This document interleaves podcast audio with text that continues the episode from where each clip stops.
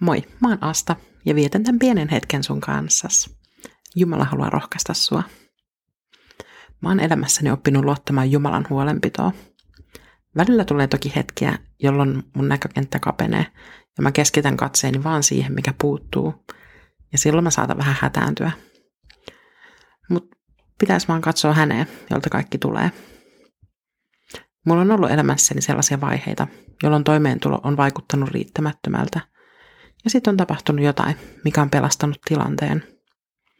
Kuten opintojen alussa, mä totesin tarvitsevani iltatyötä. Ja ennen kuin mä ehdin sellaista edes etsiä, mulle tarjottiin iltatyötä mun kesätyöpaikasta. Ja myöhemmin palasin tuohon samaan paikkaan vielä kokopäiväiseen työhönkin. Joskus Jumalan huolenpito tulee isoina asioina, toisinaan pienen pieninä. Mutta hyvin usein se tulee jonkun toisen ihmisen kautta, ystävän tai tuntemattoman. Konkreettisena rakkauden osoituksena, kuten ruokakassina, tai vaikka rohkaisun sanoina just oikeaan aikaan. Ja joskus tapahtuu yliluonnollisia ihmeitä, kuten mun lähetti kollegani todistus vuosien takaa. He pääsivät ajamaan pitkän matkan tyhjällä bensatankilla. Jumalan huolenpitoa, että he pääsivät ajamaan turvan vaaran alta. Psalmista 13, jae 6. Minä luotan sinun armoosi, saan iloita sinun avustasi. Minä laulan kiitosta Herralle, hän pitää minusta huolen. Siis myös maallisissa asioissa me saadaan turvautua Jumalaa ja iloita hänen avustaa. Iloitsemisen ja kiittämisen tuleekin olla osa meidän elämäämme. Meidän ei tarvitse kirjaimellisesti laulaa Herralle, jos laulu ei luonnollisesti kirpoa kieleltämme.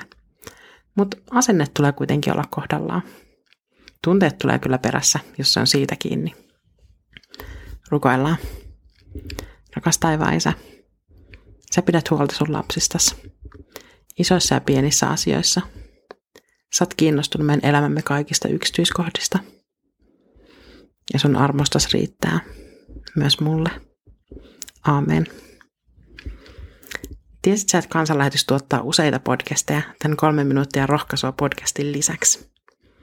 Mä oon itse viime aikoina kuunnellut Saarnapodia sekä avainkysymyksiä podcastia. Saarnapodin mä löysin, kun mä etin opetuksia, joita mä voisin kuunnella. Ja avainkysymyksiä mä jäin vähän koukkuun.